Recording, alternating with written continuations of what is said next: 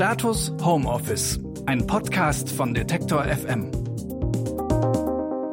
Jeden Tag fragen wir auch danach, was euch im Homeoffice im Moment so beschäftigt. Organisationsentwicklerin Bettina Rollo und ich, mein Name ist Marie-Sophie Schiller, überlegen uns jeden Tag einen Impuls, der euch gut durch diese besondere Arbeitsphase bringen kann.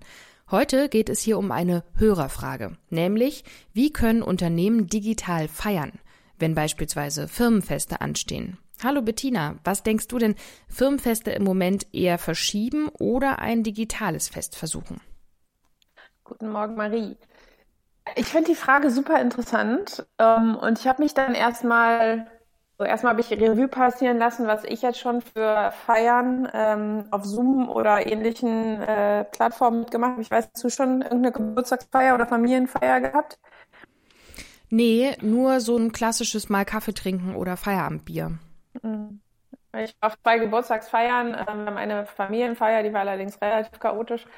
Genau, also äh, man sieht ja auf jeden Fall immer mehr Menschen versuchen, das Soziale, was uns verbindet, äh, in, in die Videokonferenz zu übertragen und hat natürlich so seine Vorteile, äh, hat aber auch so ein bisschen seine Hürden. Ich glaube, da ist so der erste Gedanke, den ich hatte, war, okay, wie groß ist die Gruppe denn?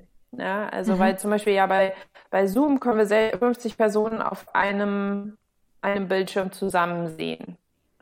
Und dann, ich glaube, alles, was größer ist als das, wenn es um soziale Interaktion geht und jetzt nicht darum, dass zum Beispiel die Gründer Chefs nochmal einen Input geben und man dazu dann vielleicht irgendwie sich sozial austauscht. Das hat dann natürlich auch mehr so einen Charakter von der Präsentation, ist aber ja auch oft an, an Unternehmensfeiern ähm, auch der Fall, dass jemand eine Rede hält und so. Also wenn es um soziale Interaktion geht, dann ist, glaube ich, alles, was diese 50 Personen übersteigt, schwierig, weil wir dann auf unterschiedlichen Bildschirmen verteilt sind und uns so gar nicht richtig begegnen können. Und da kann man sich ja ein lustiges Format dafür überlegen. Nämlich? Na, also ich habe ich hab mir mal überlegt, was wir so an den Geburtstagsfeiern gemacht haben. Also da war tatsächlich dann erstmal, also bei einer Geburtstagsfeier waren wir alle aufgerufen, uns äh, in, also den unseren Hintergrund und äh, unseren also sozusagen das was wir mitbringen so zu gestalten. Man kann bei Zoom ja diese virtuellen Hintergründe einziehen jeder das Land oder ein Bild aus dem Land äh, oder der Natur oder was auch immer mitbringt wo er jetzt gerade am liebsten auch wieder sein würde. Ja also da saßen natürlich dann relativ viele von uns irgendwo an einem schönen Strand. Ähm, und dass man sich wenn man Lust hat auch dementsprechend anzieht ja, also mhm. wir hatten dann relativ viele Leute in äh, Badeklamotten da oder in Bergsteigermontur oder auch in Skiklamotten oder ähnliches. Also das war dann irgendwie schon mal ein, ein, lustiger Auftakt. Also dass man dem Ganzen irgendwie ein Motto gibt und dass man bei Zoom eben zum oder bei einem anderen äh, Videoplattform auch so ein bisschen die technischen Möglichkeiten nutzt. Und, ähm, und dann haben, haben wir tatsächlich, wir waren da glaube ich ungefähr 20 Leute, wir haben eine Runde gemacht gesprochen, ähm, was denn so das ist, was wir gerade am Nicht-Reisen können vermissen? Und ähm, was so eine schöne, also jeder hat so ein bisschen so eine Geschichte mitgebracht, was ihn da inspiriert hat. Und darüber ist dann halt einfach ein Austausch entstanden. Und danach haben wir es dann tatsächlich so gemacht, dass wir ähm, halt mit Handheben wirklich darauf geguckt haben, dass wir irgendwie in eine flüssige Konversation miteinander kommen, aber dass es halt nicht irgendwie total chaotisch und dann super anstrengend wird und dann keiner keiner mehr Lust hat. Da es eine Party war, hat natürlich auch jeder seine Drinks mitgebracht und seine Snacks, ja. Und das war jetzt zum Beispiel bei einem anderen, bei einer anderen Party so ein bisschen das, da war, da ging es dann halt mehr so über die Essensschiene. Da waren dann irgendwie alle aufgerufen, was Besonderes zu essen und einen besonderen Drink sich zu mixen oder irgendwie und ein bisschen was dazu zu erzählen. Also da wurde immer viel so, das was, was ja das Soziale auch ausmacht, Essen, Trinken, wie bin ich angezogen, das wurde da dann halt genutzt.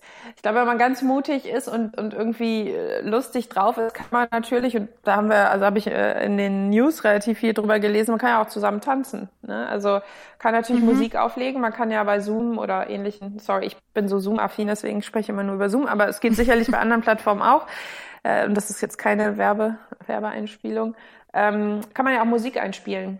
Ja. Mhm. Und es gibt tatsächlich im Internet, habe ich jetzt gesehen, immer mehr Beiträge, wo Leute so interaktive Spiele, ähm, so von Fenster zu Fenster und äh, ich habe mir da nur so ein paar angeguckt. Es wirkte immer so ein bisschen komplexer auf mich, aber man kann sozusagen relativ viel Entertainment auch kreieren. Also ich glaube, für mich ist immer also so der Dreiklang zwischen was ist die Intention, wie kreieren wir ein Format, was schon einen anderen Einstieg äh, äh, ermöglicht, als wir sitzen jetzt alle nur am Bildschirm, also über was ziehen wir an, wie gestalten wir unseren Hintergrund, was bringen wir mit.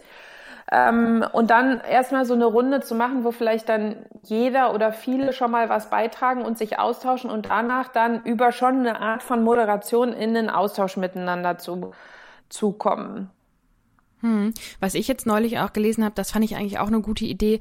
Da hat ein Unternehmen per Lieferservice seinen Mitarbeitern sozusagen Essen nach Hause gebracht. Also so wie, wie ein dezentrales Catering sozusagen. Das wäre ja auch eine Möglichkeit, um so eine Verbindung vielleicht zu schaffen, oder? Vom Digitalen ins echte Leben sozusagen. Ja, das ist eine super ins Idee. eigene Wohnzimmer.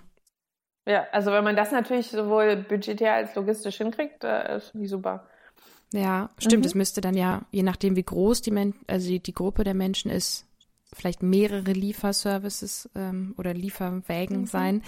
Ähm, vielleicht noch noch mal ganz praktisch, also wenn du meinst, so 50 Personen in so einem digitalen Meeting ginge, mh, mm, ich glaube, die, die größte Gruppe, die ich bislang virtuell zusammen hatte, waren so 25 Leute. Das fand ich auch schon schwierig, da so den Überblick zu behalten. Wie, also wie kann man das denn, können dann tatsächlich Leute miteinander ins Gespräch kommen oder läuft das dann eher über einen Chat oder braucht es da wirklich eine Art ähm, Moderation, Anleitung zum Feiern oder wie, wie kann das funktionieren, ohne dass es ein komplettes Chaos wird? Naja, es braucht entweder eine angeleitete Moderation oder irgendein Instrument für die Selbstmoderation. Ne, also ähm, ebenso, dass man eine Freundin von mir macht im Rahmen von ähm, tatsächlich einem sozialen Pro Projekt, wo es so um Art das Kreieren von Wohnzimmern und jetzt, weil eben der Corona-Krise virtuellen Wohnzimmern für Obdachlose, macht die einen sogenannten Spoon Room. Da bringt jeder einen äh, dekorierten Holzlöffel mit und immer wenn du was sagen willst, hebst du deinen Holzlöffel hoch. Mhm. Ja? Also wir brauchen irgendeine Art von von Instrument, was uns ermöglicht, äh, also eine gemeinsame minimale Regel, also wo wir uns äh, darauf einigen, äh, dass diese, dass die Konversation schon irgendwie in einem, in einem Fluss bleibt, aber wir den Überblick behalten. Also genauso wie du das gesagt hast. Und wenn die Gruppe zu divers ist oder zu groß oder sich vielleicht nicht so gut kennt, dann ist das, glaube ich, auf jeden Fall für den ersten Teil des Meetings total hilfreich, wenn das jemand moderiert oder eine Gruppe moderiert. Gerne auch Leute, mhm. die irgendwie gut Humor haben und das irgendwie ganz entertaining machen können. Vielleicht noch kurz zum Schluss, welche Funktionen haben denn so Firmenfeiern ganz generell? Also gibt es da ähm, was, wo man sagt, das ist eigentlich so die Grundfunktion, warum es das unbedingt auch weiterhin braucht?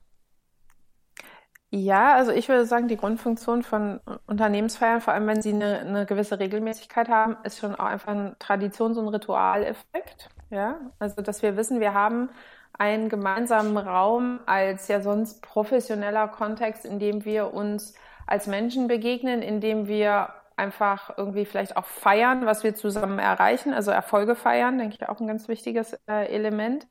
Ähm, aber einfach so dieses Bedürfnis äh, von uns Menschen zusammenzukommen, sich auszutauschen, irgendwie in einer entspannten Atmosphäre und das in einer ritualisierten, traditionellen Form. Und mhm.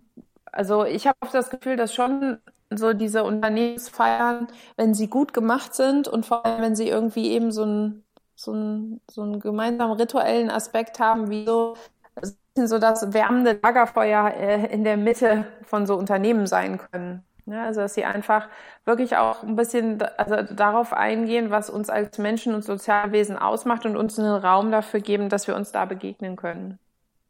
Mhm. Vielen Dank für deine Feierideen, Bettina. Tschüss. Gerne. Ciao. Wenn euch dieser Podcast gefällt, dann empfiehlt ihn doch jemandem weiter, der oder die gerade auch viel im Homeoffice arbeitet. Nächste Woche geht es hier um das Thema E-Mails. Bis dahin, schönes Wochenende und tschüss. Status Homeoffice, ein Podcast von Detektor FM.